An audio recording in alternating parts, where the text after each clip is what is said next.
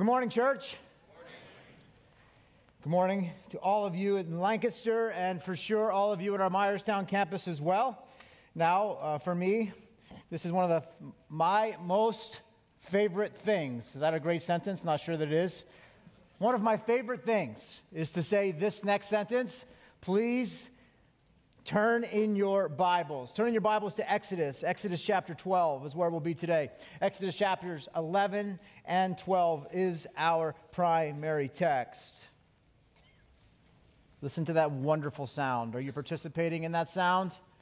Or do you have one of those electronic devices that makes no noise at all? If you would just kind of, maybe as you open your app, you would just kind of do a.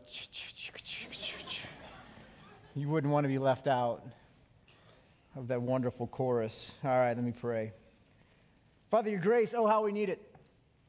Father, now more than ever, as we come to your word, uh, we need your strength. We need your Holy Spirit who promises uh, to teach, to illuminate, and to guide.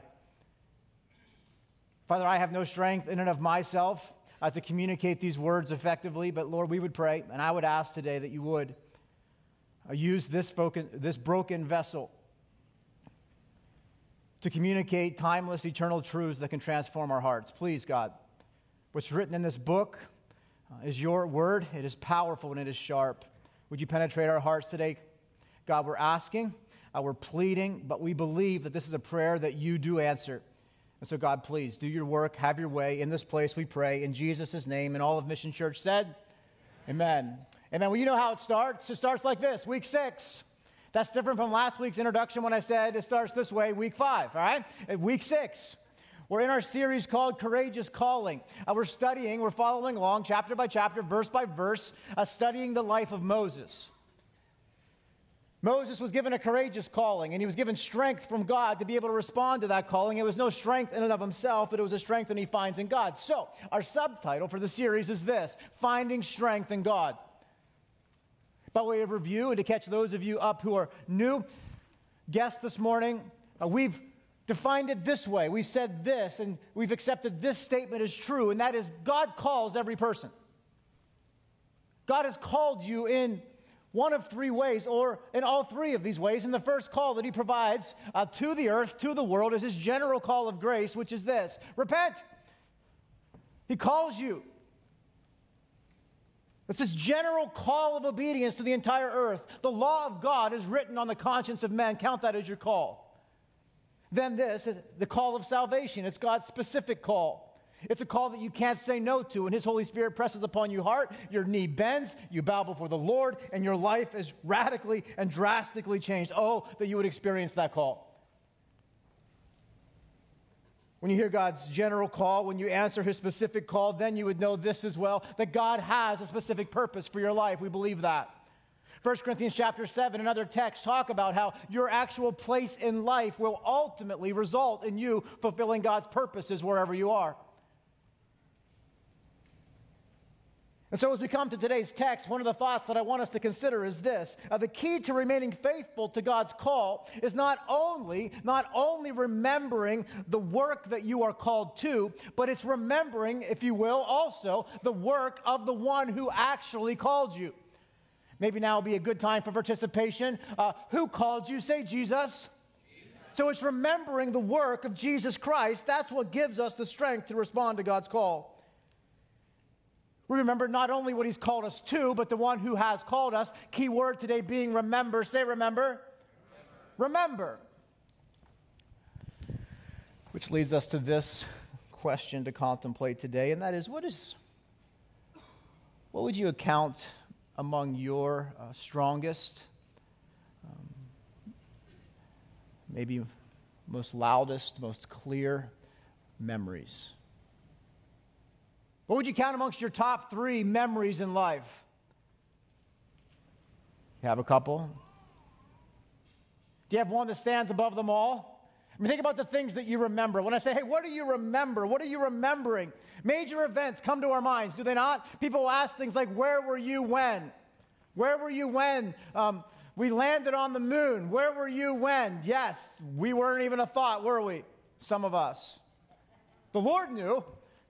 Where were you when? Where, where were you when? Maybe, maybe a major election comes to mind. Um, maybe, maybe where were you when? Um, some kind of tragedy of some kind comes to your mind. Maybe, maybe if you're like me, uh, you might remember where you were uh, when your favorite team was the first team to win six Super Bowls. Major event, branded, branded in my mind. Some of you among us are especially privileged like me to have that be your favorite team. Others of you came along after the fact. Good for your team.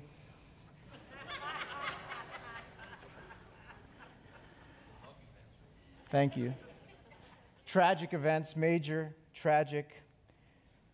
Amongst the generations, some may remember where they were on the day of Pearl Harbor. We've seen it on the news so many times, year after year, year after year. Uh, there stands the memorial off the coast of the island. I can remember vividly where I was. I believe, I believe, I believe it was in 1986 uh, when the Challenger exploded in the sky. Now we're getting some head shaking.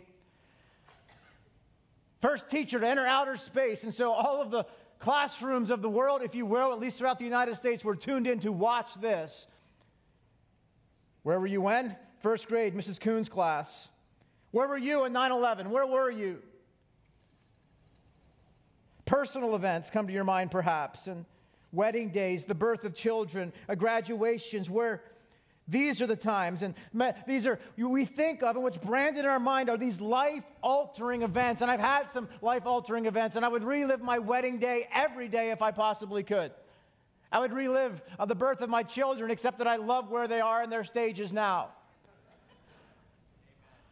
My wife said that loud, more loud at home. Amen. For me, the, the strongest, the predominant memory that comes to my mind is indeed um, a tragic event for me, but a life altering, life changing event, and that was the death of my grandfather. Some of you may have heard me speak of this before, but I would, I would say this. Uh, he was my spiritual father. Uh, he was indeed my second father. He was a country neighbor. He was indeed a man that I saw every day of my life. He was a man who um, got me off to school in the morning, got me onto the bus. He was the man who took me to church every single Sunday. The day that he died was the day that everything changed. But as I look back upon this tragedy of that moment as it was in my, in my life, I, I realize now today that his death actually gave way to providing clarity for me. That the loss of his life actually helped me to find direction in mine. The grief, the grief of my heart actually led me toward clarity and the goal for which the Lord has called me to today. His leaving had actually led to my beginning to lead. For at the age of 16, by God's grace, by His providence, I had just turned 16. And so quickly, I was able to get my driver's license so that I could take myself, my sister, uh, my two limited uncles, and my grandmother uh, to church each Sunday. God knows these are life altering events. The challenge of it all, the challenge of it all opened my eyes to a calling. I remember the day like it was yesterday. Like I had said, I just literally had turned 16 years old. It happened the day after Memorial Day. How ironic is that? Remember, not a Memorial Day goes by that I, that I don't remember the day that the events that happened on the day before. You see, I remember the day because I lived it. I remember the day because I remember the event because I was there. I found him laying outside of our garage, out of his garage.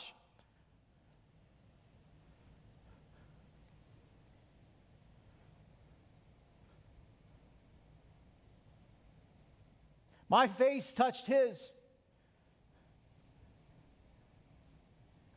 I struggled to administer CPR.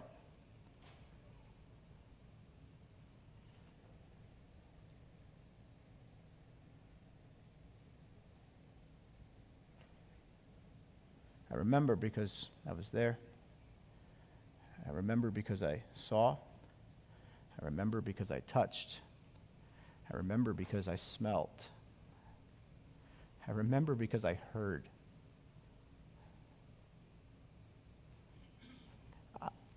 I'll never forget. But if I want my children to know of this event, that's where a memorial comes in. You see, if you come into my office, you'll find a flag folded. You'll find a flag folded and you'll find it encased, and you'll find inside of that case a picture of my grandfather and I. Why is it there?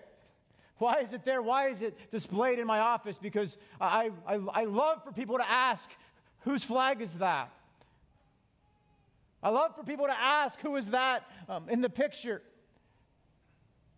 And I love being able to say it's my, it's my grandfather and I. And I love being able to, to tell the story. And if I want my children to know of that story, not of the story of his passing, but the story of his life, that's where a memorial comes in lest we forget. If you want something to be passed on from one generation to the next, God has called us over and over and over and over again to memorialize that which is precious, that which is true, that which we long to pass on to the generations that come next. I want you to think about in the scriptures that which God calls us to remember this morning. And in this process of remembering, consider how God has given us object. God has actually given us process for how we are to remember. Think about the memorials that God has in His scriptures. None of us were there, but yet we remember. If it were to rain this afternoon and the sun were to shine through the water droplets as they fall from the sky, we would see a memorial. We would see a rainbow in the sky and we'd be rem- we would be reminded of this. God will never again, what? Destroy the earth in a flood. Genesis 9, 12 through 13, God said, This is the sign of the covenant that I make between me and you and every living creature that is with you for all the future generations. That's us. I have set my bow in the cloud, and it shall be a sign of the covenant between me and the earth. If you walk past the pile of stones, you might be reminded of that which happened in, in the book of Joshua when they crossed over the Jordan. Each of the elders were to grab a stone and, and here, and here the Lord said, When your children ask in time to come, What do these stones mean to you? Then you shall tell them that the waters of the Jordan were cut off before the ark of the covenant of the Lord. And when it and when it passed over the Jordan, the waters of the Jordan were cut off. So these stones shall be to the people of Israel as a memorial forever. Oh, friends, just a couple of weeks ago, again, another memorial as we pass the cup, as we pass the bread. We memorialize, we remember, we proclaim the Lord's death until he comes at the table of the Lord. Why the Lord's Supper? Why communion? Because Jesus said this this is my body, which is for you. Do this in remembrance and memorial of me. In the same way, also, then, right, he took the cup. This cup is a new covenant in my blood. Do this as you drink it in memorial and remembrance of me. As often as you drink, eat this bread and you drink this cup, you proclaim, you remember, you proclaim the Lord's death until he comes. And so today, as we come to the text of Exodus chapter 11, we come to one of the most predominant memorials in all of the scripture. As a matter of fact, the memorial that I just spoke of, communion, the memorial I just spoke of, of breaking bread and taking cup, the Lord was actually engaged in that memorial. And the memorial that we're going to study today, that was the memorial he was engaged in. Anyone know what it is? You know what today's memorial is? Come on, tell me, tell me. Passover. Say Passover. All right, now you got it. Passover. Exodus 12 14, we read this The day shall be for you, this day shall be for you a memorial day. You shall keep it as a feast to the Lord. Throughout your generations, as a statute forever, you shall keep it as a feast. You see, today, as we come to this memorial, here's what we're going to find we're going to find a holy God who at the first Passover was able to fulfill his righteous obligation to punish sin and to punish the obstinate, while also at the same time simultaneously extending grace and mercy upon the repentant. Once again, we come and see a holy God with all of his attributes in perfect display.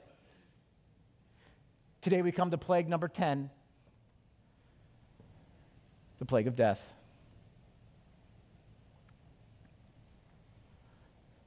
A plague that, if we're honest with ourselves, we actually have a really difficult time understanding.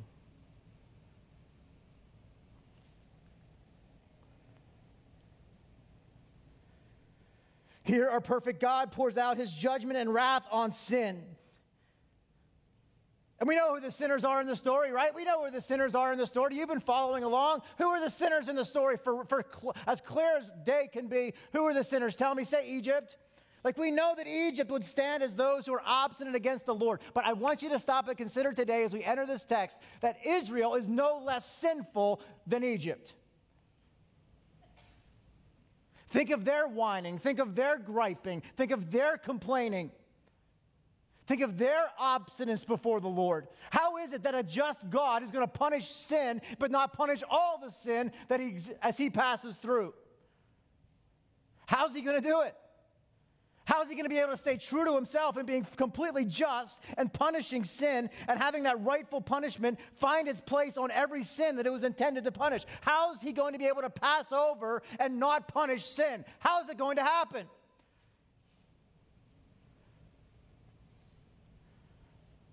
We'll find today that he's fully just. We'll find today that he does actually punish all of the sin. How does he do it, though? That people might still live. How does he do it? It's this theological term called propitiation. You got to repeat that one, right? Come on, say propitiation. propitiation. Now say it again because it's hard. Say it again. Yeah, because you don't use that word every day, do you? You probably should use that word on a regular basis. You know, when you break mom's perfect plate, we know what propitiation is? Replacing the plate.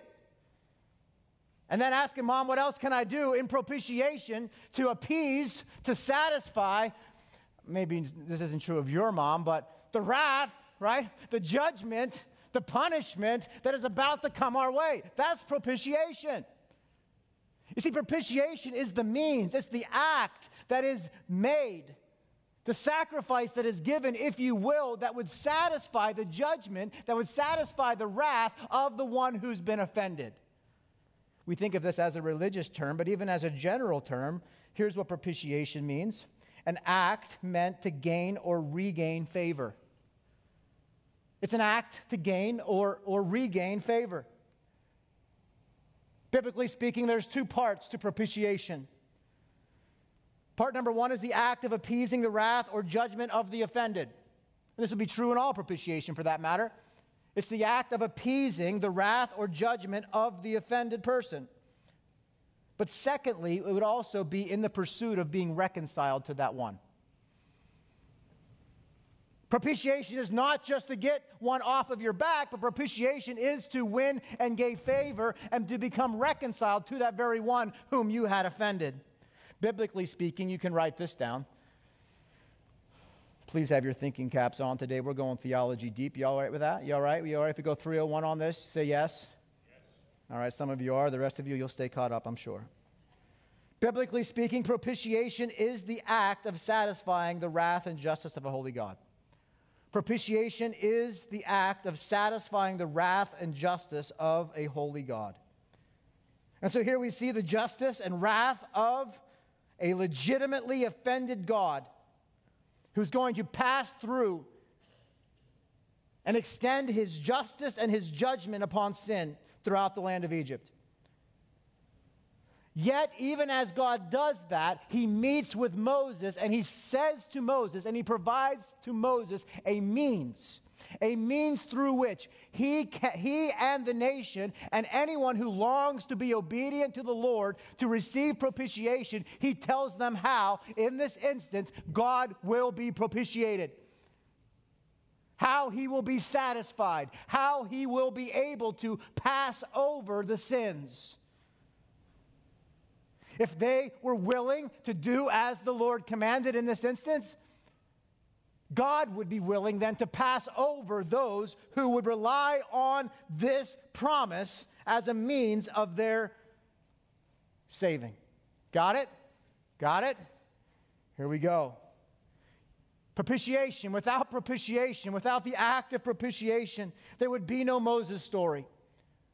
Without God being willing to receive propitiation, there would be no nation of Israel. Without propitiation, there would be no Exodus. Without propitiation, there would be no promised land. Without propitiation, there would indeed be no salvation. Without propitiation, indeed, the line of the Messiah's coming would have been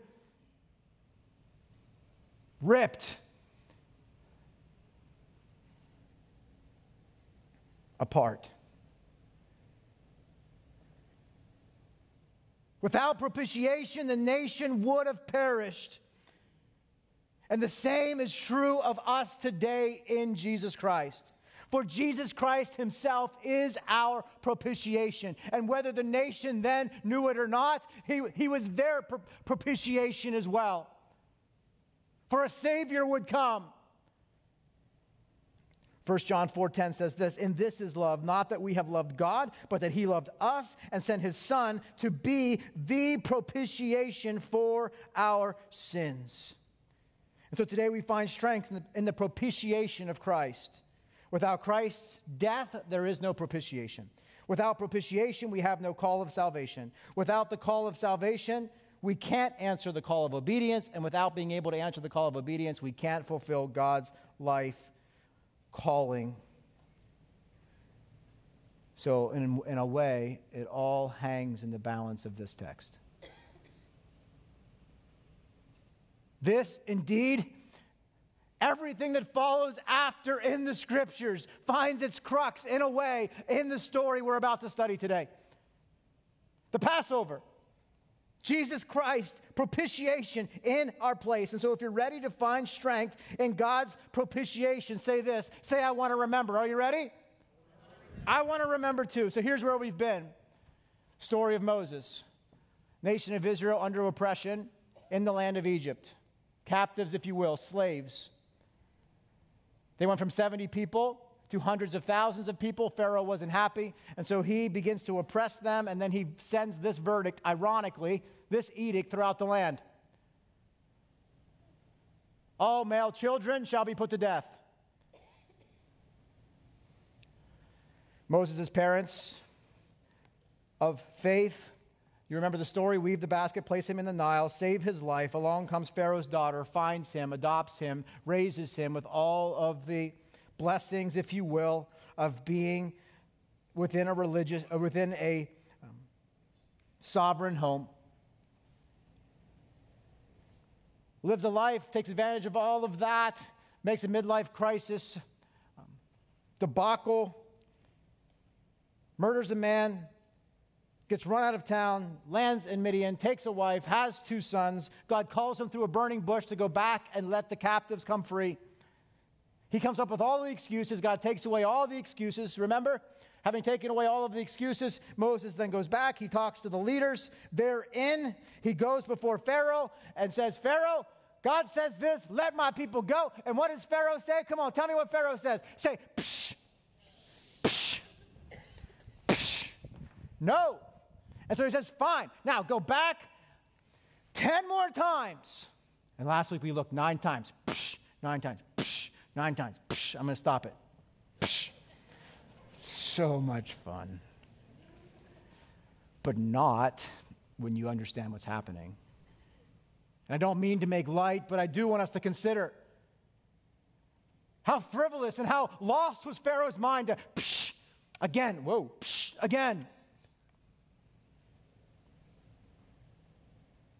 And so after the Nile turning to blood, the frogs taking over the land, the gnats, the flies, the cattle dying, the boils, the hail, the locusts, the utter darkness, each of them for the purpose of, of showing that Yahweh is preeminent over the Egyptian gods. Now comes God's strongest judgment, yet most merciful act of all. Here we are. That's the context. That's where we come to. Exodus chapter 11. Look at it with me. Primary text today is chapter 12, so let 11 stand as the context. The Lord said to Moses, Yet one more plague I will bring upon Pharaoh and upon Egypt. Afterward, listen, he will let you go this time. Bank on it. When he lets you go, he will drive you away completely. Like, he's not going to let you go like he's going to like help you out the door. Speak now in hearing of the people that they ask, every man of his neighbor, and every woman of his neighbor, and every silver and gold jewelry. What he's saying is this not only are they going to kick you out the door, they're going to give you gifts as you go. Gonna, they're going to be blessed in your departure. And the Lord gave the people favor in the sight of the Egyptians, verse 3. Moreover, the man Moses was very great in the land of Egypt. Apparently, uh, being the, the messenger to deliver uh, the edict of nine plagues gets you, get you a little notoriety. He's known in the sight of Pharaoh's servants and in the sight of the people. So Moses said, Thus saith the Lord, about midnight, I will go out in the midst of Egypt, and every firstborn in the land of Egypt shall die. From the firstborn of Pharaoh who sits on his throne, even to the firstborn of the slave girl who is behind the handmill, and all the firstborn of the cattle. I'm going to show no partiality in this. From the strongest to the weakest to the richest to the poor. Sin is sin, and I must. I must. Verse 6 There shall be a great cry throughout all the land of Egypt, such as there has never been nor ever will be again. But listen, Moses, not even a dog shall growl against you and my people of Israel either man nor beast, that you may know that the Lord makes a distinction between Egypt and Israel. I thought you weren't going to show any partiality. Oh, but there will be distinction.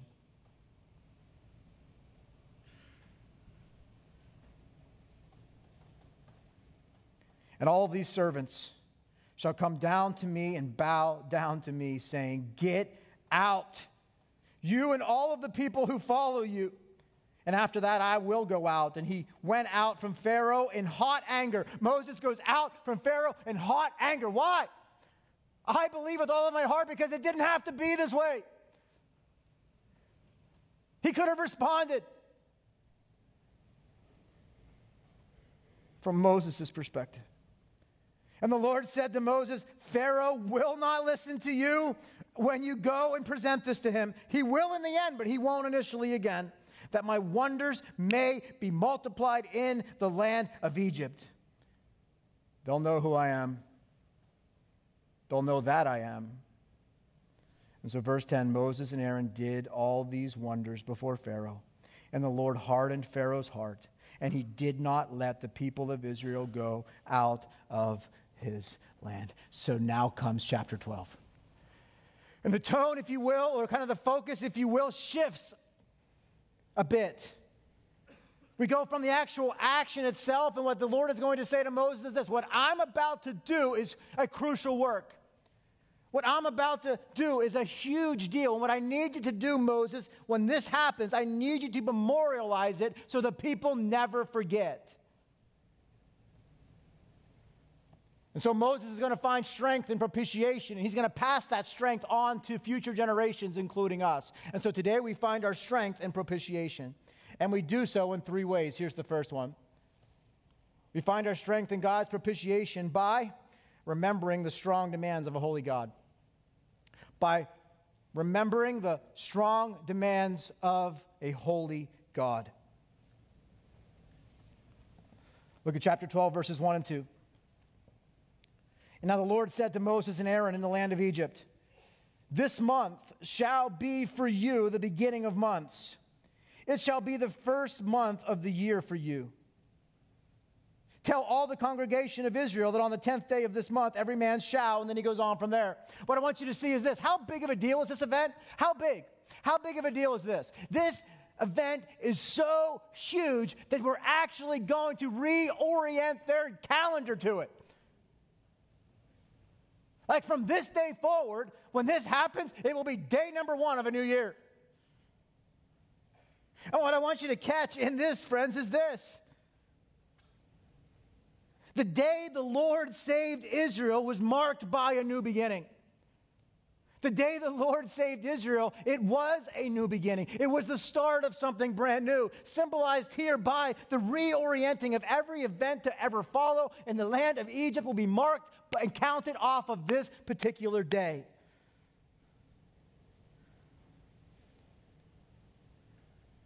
You see, the Lord saving you is a, is a moment that we ought to commemorate. It's a, it's a day that we ought to remember. It was a day that Israel remembered. Israel marked the day that they were saved. Have you?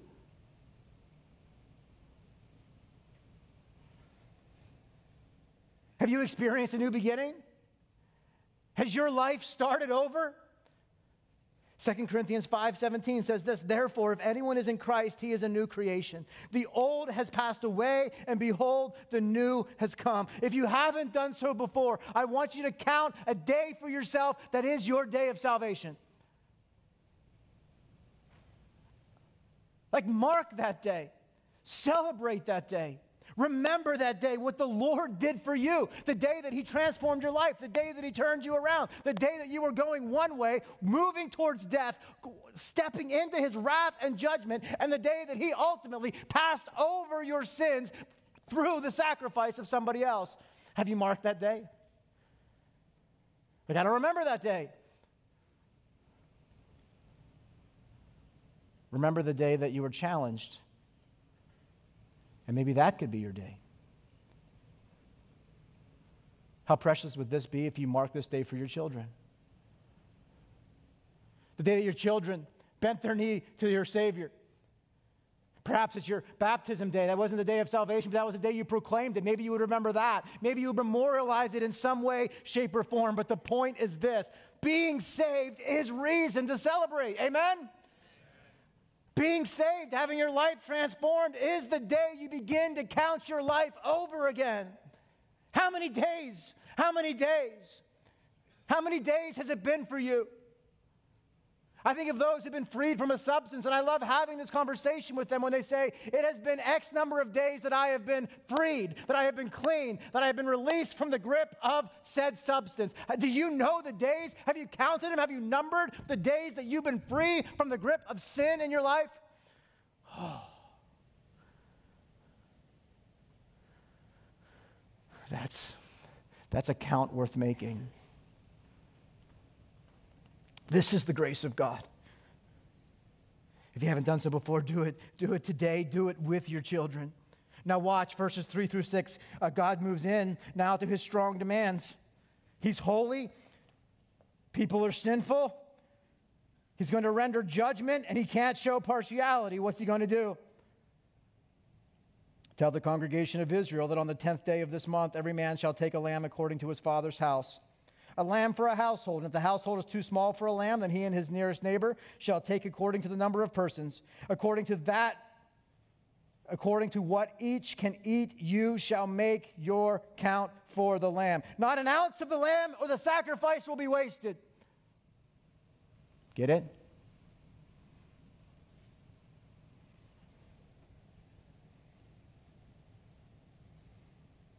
Verse 5 And your lamb shall be without blemish perfect, spotless, without blemish, a male a year old. You think God is, um, in his holiness, has some specificity about him?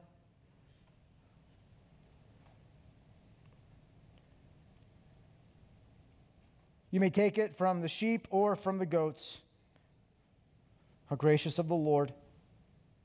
And you shall keep it until the 14th day of this month. Pick it out on this day, but then a few days later, here's what's going to happen. When the whole assembly of the congregation of Israel they will come together and they shall kill and make sacrifice of their lambs at twilight, which means from dusk till dark. As you complete your biblical theology, that timing will become increasingly interesting when you think about the sacrifice of the Lord.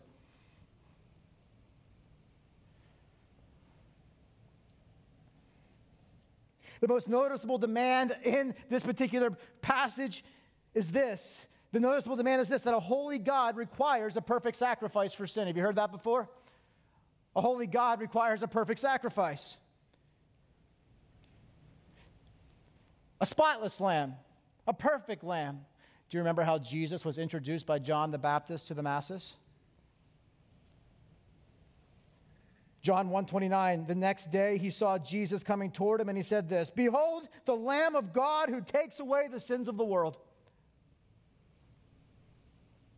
Why could John say that? Peter tells us in 1 Peter chapter 1 verses 18.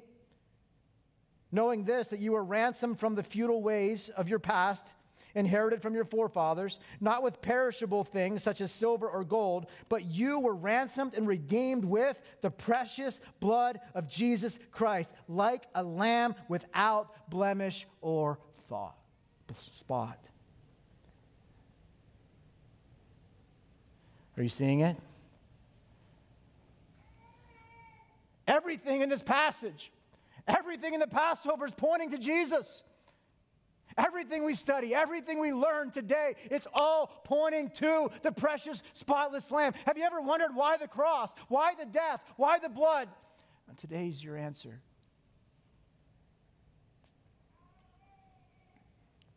Verse 7, the Lord continues with his instruction. Then they shall take some of the blood from the spotless, precious, perfect lamb and put it on the two doorposts and the lintel of the houses in which they eat it. They shall eat of the flesh that night, roasted on a fire. They're going to have a feast. They're going to have a meal. It's going to be a commemoration, if you will. They're going to eat it with unleavened bread. Why? Because yeast has symbolic value throughout the scriptures for, for sure about sin, but practically this you're not going to have time for it to rise. You're going to leave in haste. And so that unleavened bread reminds you of the pace through which the Lord saved you. And now eat of the bitter herbs, reminding you of the oppression you once sat under. And they shall eat it. But now watch, do not eat, do not eat any of it raw or boiled in water, but roasted, its head with its legs and its inner parts, and you shall you shall let none of it remain until morning, and anything that remains until morning you shall burn. In this matter you shall eat it. How shall you eat it? With your belt fastened, ready to go, with sandals on your feet, ready to step, with your staff in your hand, ready to serve. And you shall eat it in, in, what's the word in your Bible? What does it say? In what? Haste, in hurry.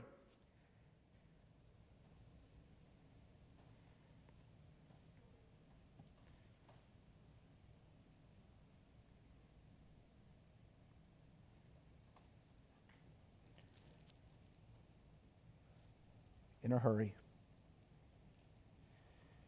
in a haste. Blood, the shedding of blood over the doorpost. Why? Verse 12 For I will pass through the land of Egypt that night. And I will strike the firstborn in the land of Egypt, both man and beast, and all on the and all and on all the gods of Egypt I will execute judgments. I am the Lord. Why the blood? The blood shall be a sign for you on the houses where you are.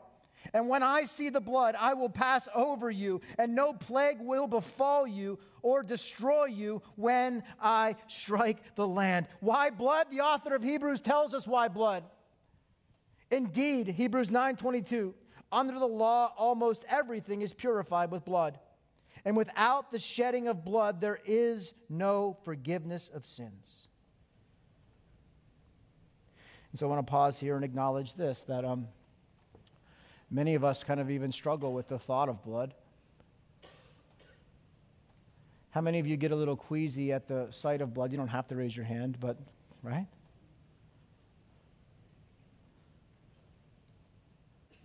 Blood. I mean, we're in October. Like coming up soon is a holiday where it seems like people celebrate blood and it kind of kind of is this picture of something like death and horror and destruction. What is it? Why why blood? Well, indeed, when blood is shed, it does, it does provide us the picture of death. But I want you to consider this.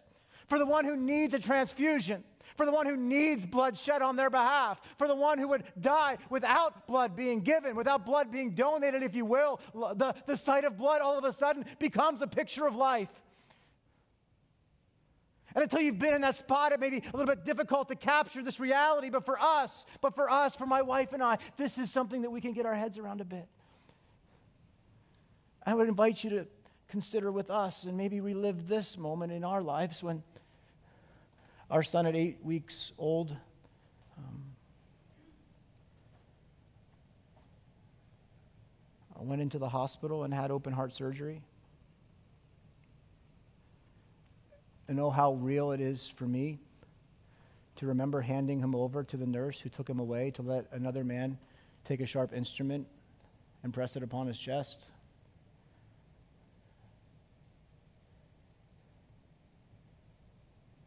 And then them giving us the update that of how much blood was required by way of transfusion to preserve his life.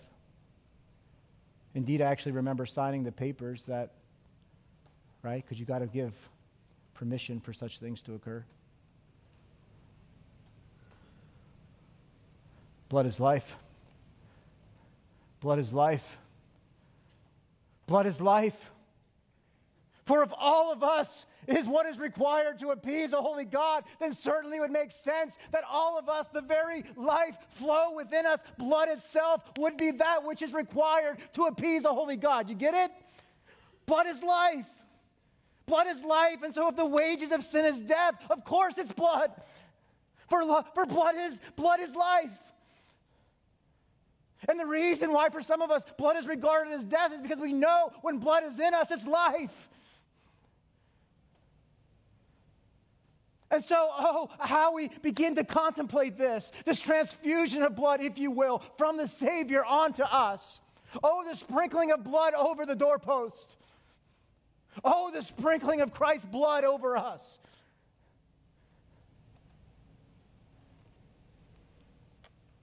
And here we see here we see how the wages of sin being death, but the very gift of God being eternal life through Jesus Christ our Lord. How does it happen? Hebrews 9:22. Indeed, under the law, let me say it again, everything is purified with blood. And it's through the shedding of blood, it's through the shedding of perfect life. That's why he had to be a perfect sacrifice comes the propitiation of sin.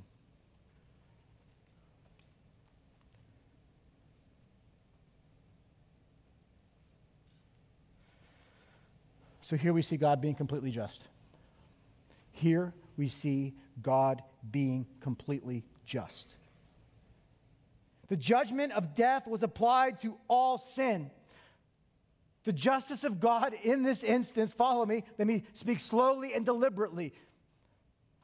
The justice and the penalty of death was applied over all sin in this instance. But for those who followed the Lord's demand, he received the blood of the spotless lamb as a means of propitiation. Rather than the people's blood. In this instance, he said, I am going to regard this perfect sacrifice, if you will, that is going to stand symbolically in this day as the perfect sacrifice that will come one day. Was that, was that lamb, was that lamb actually so precious that lamb was the symbol. That lamb was regarded as the principle. That lamb was the picture of the lamb. And so the deficit that was being collected in sin but covered by this temporal blood will be completely fulfilled in the eternal blood that was shed. You see it? This is how it works. This is propitiation. This is how Passover was possible. And if your head is beginning to explode, Mine did about Tuesday afternoon. It's now a memorial on my wall. To get your head around this.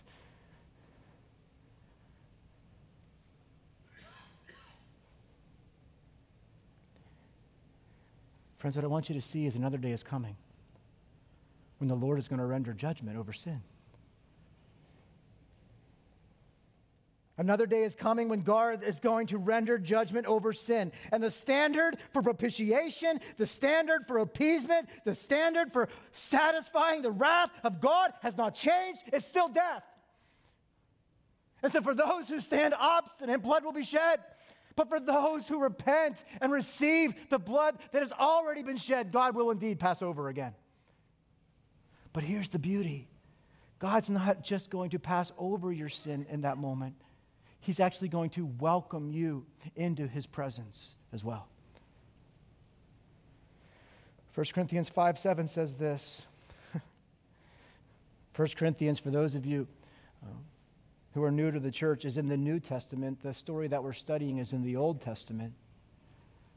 And so it makes this verse very precious to us as we connect the dots between the two. You see, it says, cleanse out the old leaven. Sound familiar?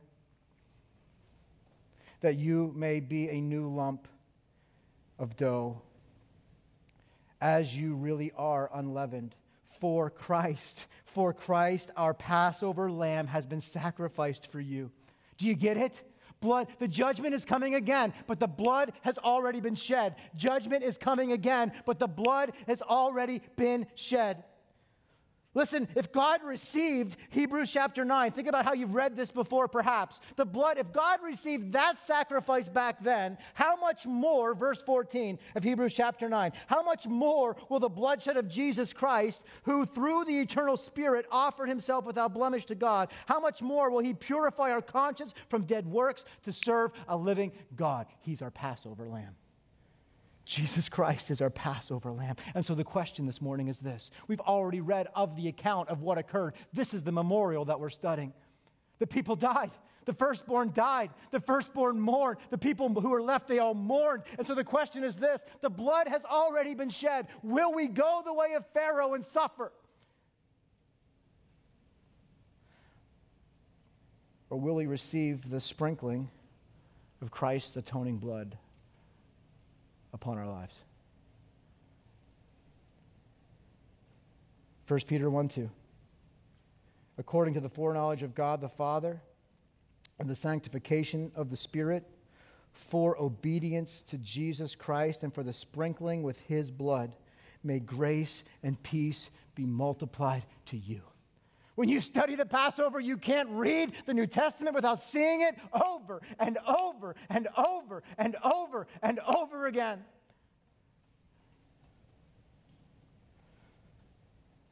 The Lord forgiving our sins is reason for memorial. The day the Lord's blood was sprinkled over our souls is a memorial unto us. And so, verse 14, he continues on. That day shall be for you a memorial day. You shall keep it as a feast to the Lord, because otherwise you would have been gone. Throughout your generations, as a statute forever, you shall keep it as a feast. Seven days you shall eat unleavened bread. On the first day you shall remove leaven out of your houses, for if anyone eats what is unleavened from the first day until the seventh day, that person shall be cut off from Israel. God was really big on this. On the first day, you shall hold a holy assembly. Let the whole nation gather together. We're going to start Passover all together. We're going to remember all together. And on the seventh day, another holy assembly. We're going to start all together. We're going to end all together. But listen, in between, no work shall be done on those days. But whatever anyone needs to eat, that alone they may prepare. And you shall observe the feast of unleavened bread. For on this very day I brought you, you and your host out of the land of Egypt. Therefore, you shall observe this day throughout your generations as a statute forever. In this first month, from the 14th day of the month at the evening, you shall eat unleavened bread until the 21st day of the month at evening. For seven days, no leaven is to be found in your homes. If anyone eats what is leavened, that person will be cut off from the congregation of Israel. Whether he is a sojourner or a native of the land, you shall eat nothing leavened. In your dwelling places, you shall eat unleavened bread. Now watch, here it comes. Moses goes to the he goes to the elders now. And Moses called all the elders of Israel and said to them, Go and select the lambs for yourselves according to your clans. Kill the Passover lamb and take a bunch of the hyssop and dip it in blood. That is in the basin, and touch and touch the lintel. Spread the blood on the two doorposts with the blood that is in the basin. None of you shall go out of that door once the blood has been shed. You got to remain under the covering of the blood. Remain in the house until morning, for the Lord will pass through to strike the Egyptians. And then, when he sees the blood on the lintel and on your two doorposts, the Lord will pass over the door and will not allow the destroyer to enter your house to strike you. You shall observe this rite as a statute for you and for your sons forever. And when you come to the land, and the Lord will give you as he promised, you shall keep this service. Now, watch verse 26. Here it is. And when your children say to you, Why do we take the lamb for sacrifice? Why do we got to give the best one?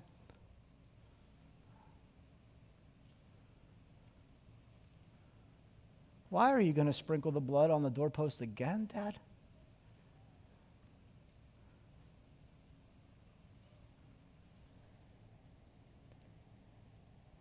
You shall say to them, It is the sacrifice of the Lord's Passover. Whose Passover is it? It's the Lord's Passover. This is the Lord's work. Some are doing this because God wants you to know that was done for our forefathers was done for us. God wants you to know that what daddy believes in is what he wants you to believe in. Because God wants you to know exactly why. And God wants you to know just how precious the sacrifice of a lamb really is. And, and God wants you really to know what it really meant when you hear that Bible story in Sunday school about Jesus dying on a cross. He wants you to know why. He wants you to understand the depths of these things, son. You shall say it's a sacrifice of the Lord in the Passover, for he passed over the houses of the people of Israel in Egypt. And when he struck the Egyptians, he spared our houses. He spared our houses. Why, did, why would God spare our houses? It's not because of any work that we had done, that's for sure. We were whining, sniffling, sin loathed. Oh, but God offered us a means of propitiation, and our forefathers obeyed. In God's strength, our forefathers obeyed and God passed over. And you're here today, son, because you're great, great, great, great. Come on, say you're great. Obeyed God. Some of you are sitting here today for, because of the same. Indeed, all of us are sitting here today because this generation was preserved by the Lord in His work. If you need someone to connect the dots, let them be fully connected. and then watching the people bow their heads and worshiped.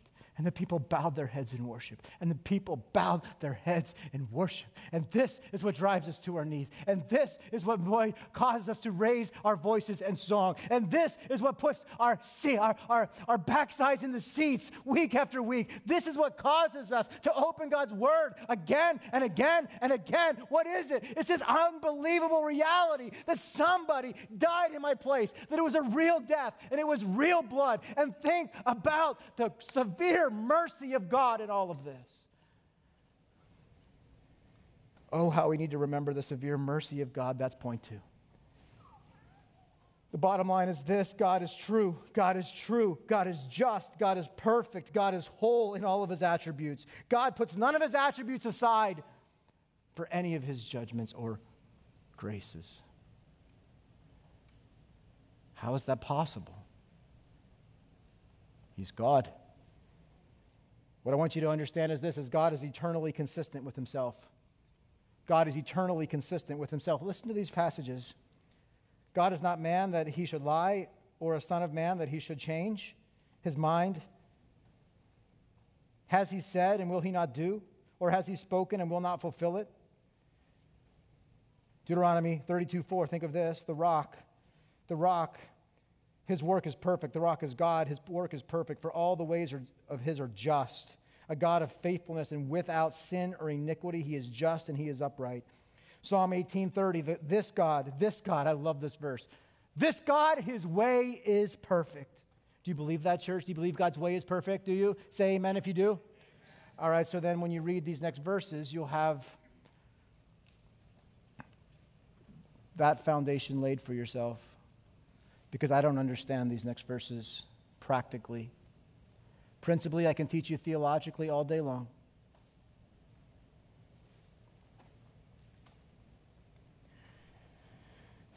Verse 29. At midnight, the Lord struck down all the firstborn in the land of Egypt, from the firstborn of Pharaoh who sat on his throne to the firstborn of the captive who was in the dungeon, and all the firstborn of the livestock. And Pharaoh rose up in the night, he and all of his servants and all the Egyptians, and there was a great cry in Egypt. For there was not a house where someone was not dead. Then he summoned Moses and Aaron by night and said, Up. Pharaoh's like, Come on up. Go out from among my people, both of you. And the people of Israel, and go serve the Lord, as you have said. Go. Take your flocks and take your herds, as you have said, and be gone. But listen, as you go, would you please bless me also? Here again, God is consistent with himself. He is perfectly just and fully merciful. He is just to render the judgment, but he is also good to provide the propitiation, the means of propitiation that he may pass over. And you may ask yourself, what is God doing here? He's doing what Abraham says our God does when he looked back upon Sodom and Gomorrah. Abraham said this Far be it from you, God, to do such a thing, to put the righteous to death with the wicked. Our God is good. And so God is doing it again. He's delivered a means of appeasement that he may save the righteous and punish the wicked. Are they righteous in and of themselves? No. They counted the spotless sacrifice he deposited into their account. That blood was sprinkled over their doorposts. So God was able to receive that as a deposit of the eternal blood that would one day be shed.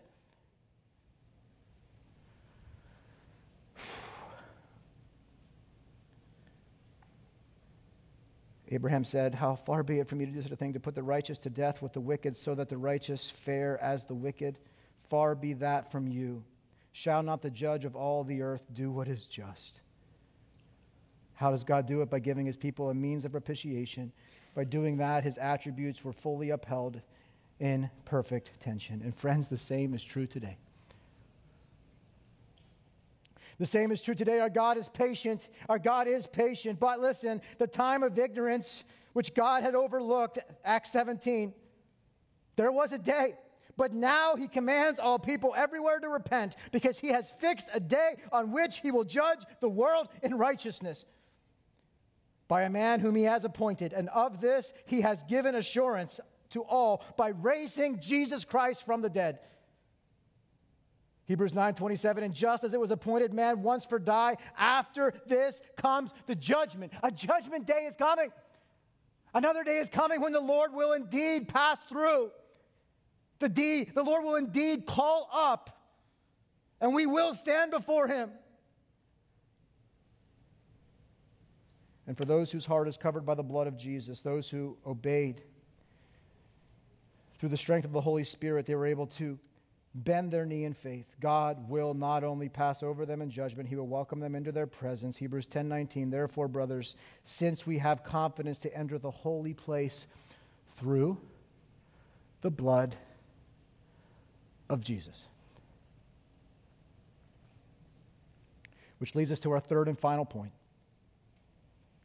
We find strength in God's propitiation by remembering his strong demands, by remembering his severe mercy and now, this by remembering the saving work of our merciful God. Why? It seems appropriate to say, why? Friends, note this. Without judgment of sin, there would have been no exodus for his people.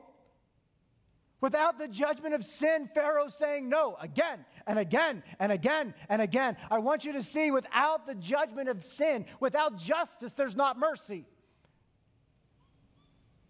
Without penalty applied, there is no grace to be extended. Look at how motivated the Egyptians are in verse 33. The Egyptians were urgent with the people to send them out of the land in haste. God has their attention, His justice has opened their eyes.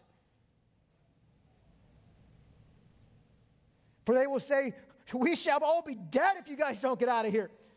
So the people took their dough before it was leavened their kneading bowls being bound up in their cloaks on their shoulders. The people of Israel had also done as Moses told them, for they had asked the Egyptians for silver and gold and jewelry, and the Lord had given the people favor in the sight of the Egyptians, so that they let them have what they asked. Thus they plundered the Egyptians. Notice this in verse 37. Look, look, look. Notice how the blood was applied.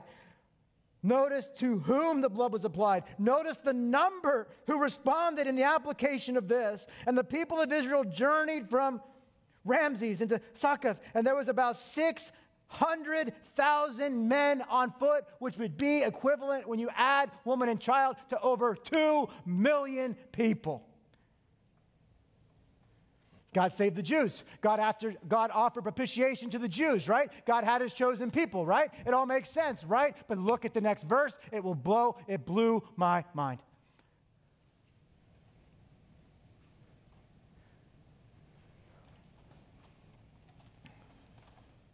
Two million people total, 600,000 men. But, but who else? Two million Jews, but who else? A mixed multitude also went up with them, and very much livestock, both floods and herds. Do you see it? God's propitiation was offered to the masses. Moses didn't keep it a secret. There were others. There were others who must have participated. There were others who must have entered those homes. There were others to whom the blood was applied. There were others that God passed over for the multitude. God reached the multitude. Even here, you see the, per, the precursor, or even the fulfillment, if you will, of the promise unto Abraham that the nations would be reached. And even in the saving of his prevailing chosen nation, God was still saving the masses. For that's always been his plan.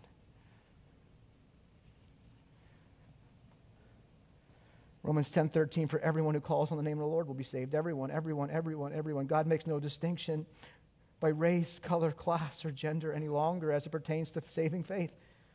Jesus is our Passover lamb. He is our propitiation. That's the point. Romans 3:23, for all have sinned and fallen short of the glory of God.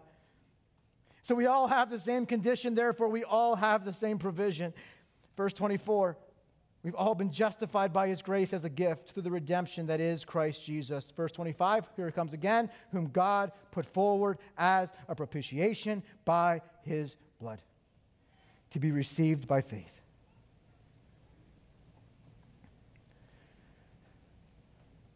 And when Jesus died, this is why we say that his blood was shed for sins past. You see now why we say for all sins past? For the sins of our present and for every sin to come. Just as the Lord remembered, look at verse 42 now. 430 years they were in captivity. It was at night. It was a night of watching by the Lord to bring them out of the land of Egypt. So this same night is a night of watching, kept to the Lord by all the people of Israel throughout all generations. As the Lord watched over them, they were to watch out for the Lord. Verse 43 While all were offered the gift of propitiation, no one outside of a covenant relationship with God, however, will receive it. That sounds contradictory. Look at the text, though. We'll end with this. And the Lord said to Moses and Aaron, This is the statute of the Passover. No foreigner shall eat of it. I thought you just said, I thought you just said that it could be applied. Keep reading. But every slave that is bought may eat of it if you have circumcised him. Circumcision was a sign of what? A covenant with God. It was a sign of covenant. It was a sign of coming in relationship with God. So watch. No foreigner or hired hand or worker may eat of it. It shall be eaten in one house. You shall take any you shall not take any of the flesh outside of the house. Why? Because it is for the it is for the one who has repented. It is for the one who has become obedient is the one who's in covenant, the one who's in relationship with God is the one who remembers this. And so all the congregation of Israel shall keep it. But if a stranger shall sojourn with you and would keep the Passover to the Lord, let all of his males be circumcised. Ah, there it is. You can't eat your cake and have it too. You can't just come participate in the religiosity of the Passover. You actually have to come into a covenant relationship with God. If you want the, the, the, blood applied, the sprinkling of the blood applied, then you too must participate in the covenant of the blood shed, hence the circumcision of the Jew. But here's the good news for all of us.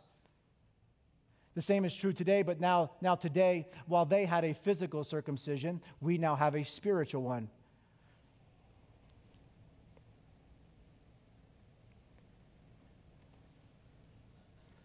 The scriptures are clear on this. Romans 2:29, but a Jew is one inwardly, and circumcision now though is a matter of the heart. By the Spirit, not by the letter any longer. His praise is not from man, but from God.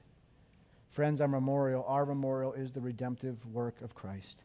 Our memorial is the redemptive work of Jesus Christ. He is our Passover lamb. His blood is our propitiation applied once for all.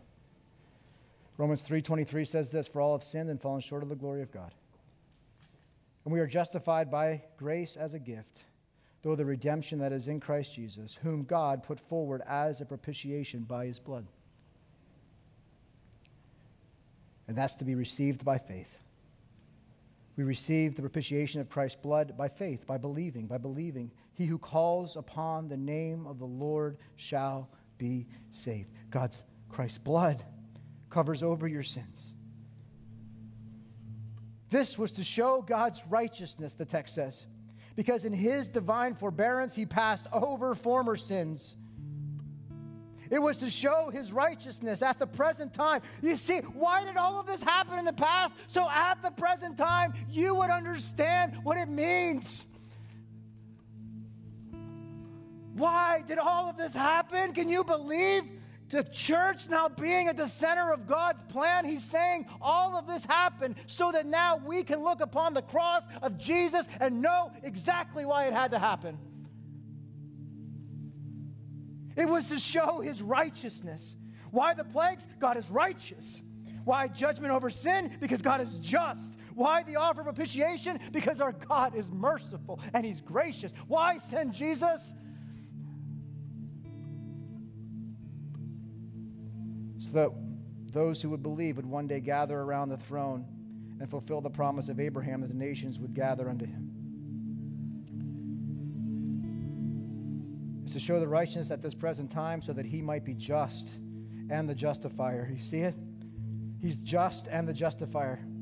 It's another way of saying he is just and he's merciful of the one who has faith in Jesus. And so today, so today, we believe that God has made propitiation for us. And so today we find our strength in remembering and remembering and remembering the propitiation of Christ's shed blood. Jesus said this Memorial, remember I'm your Passover lamb. And so he says this in the same way, he took the cup. In the same way, he took the cup. And so, in the same way, he took the cup and said, Take. In the same way, he passed the bread and he said, Take and remember me. The men are going to come and they're going to distribute the elements of communion this morning because I'm not sure how else you end a sermon like this.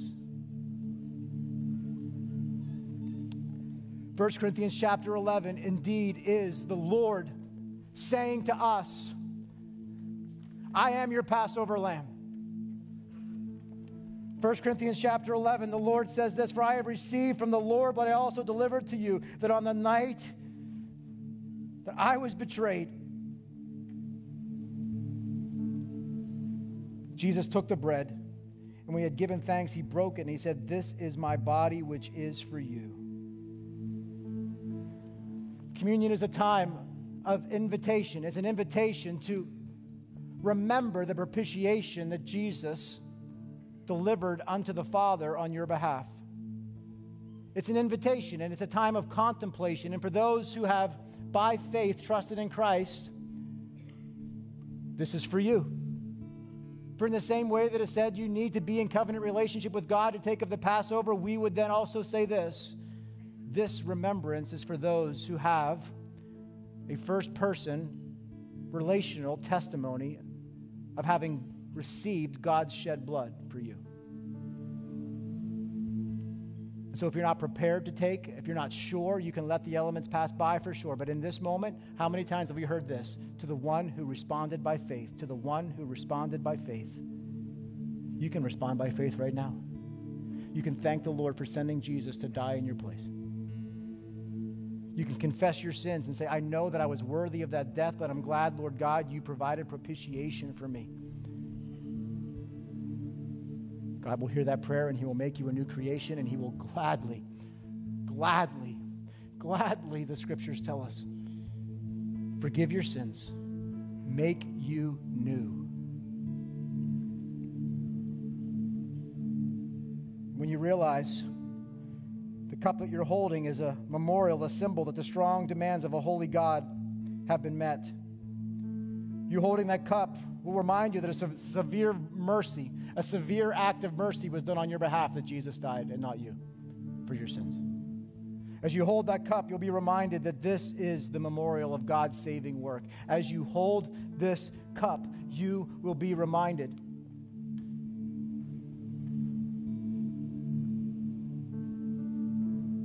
this is the blood that was shed. And so the scripture says, For I have received from the Lord what I also delivered to you, that the Lord Jesus, on the night when he was betrayed, took bread. And when he had given thanks, he broke it, and he said, This is my body, which is for you. Do this in remembrance of me.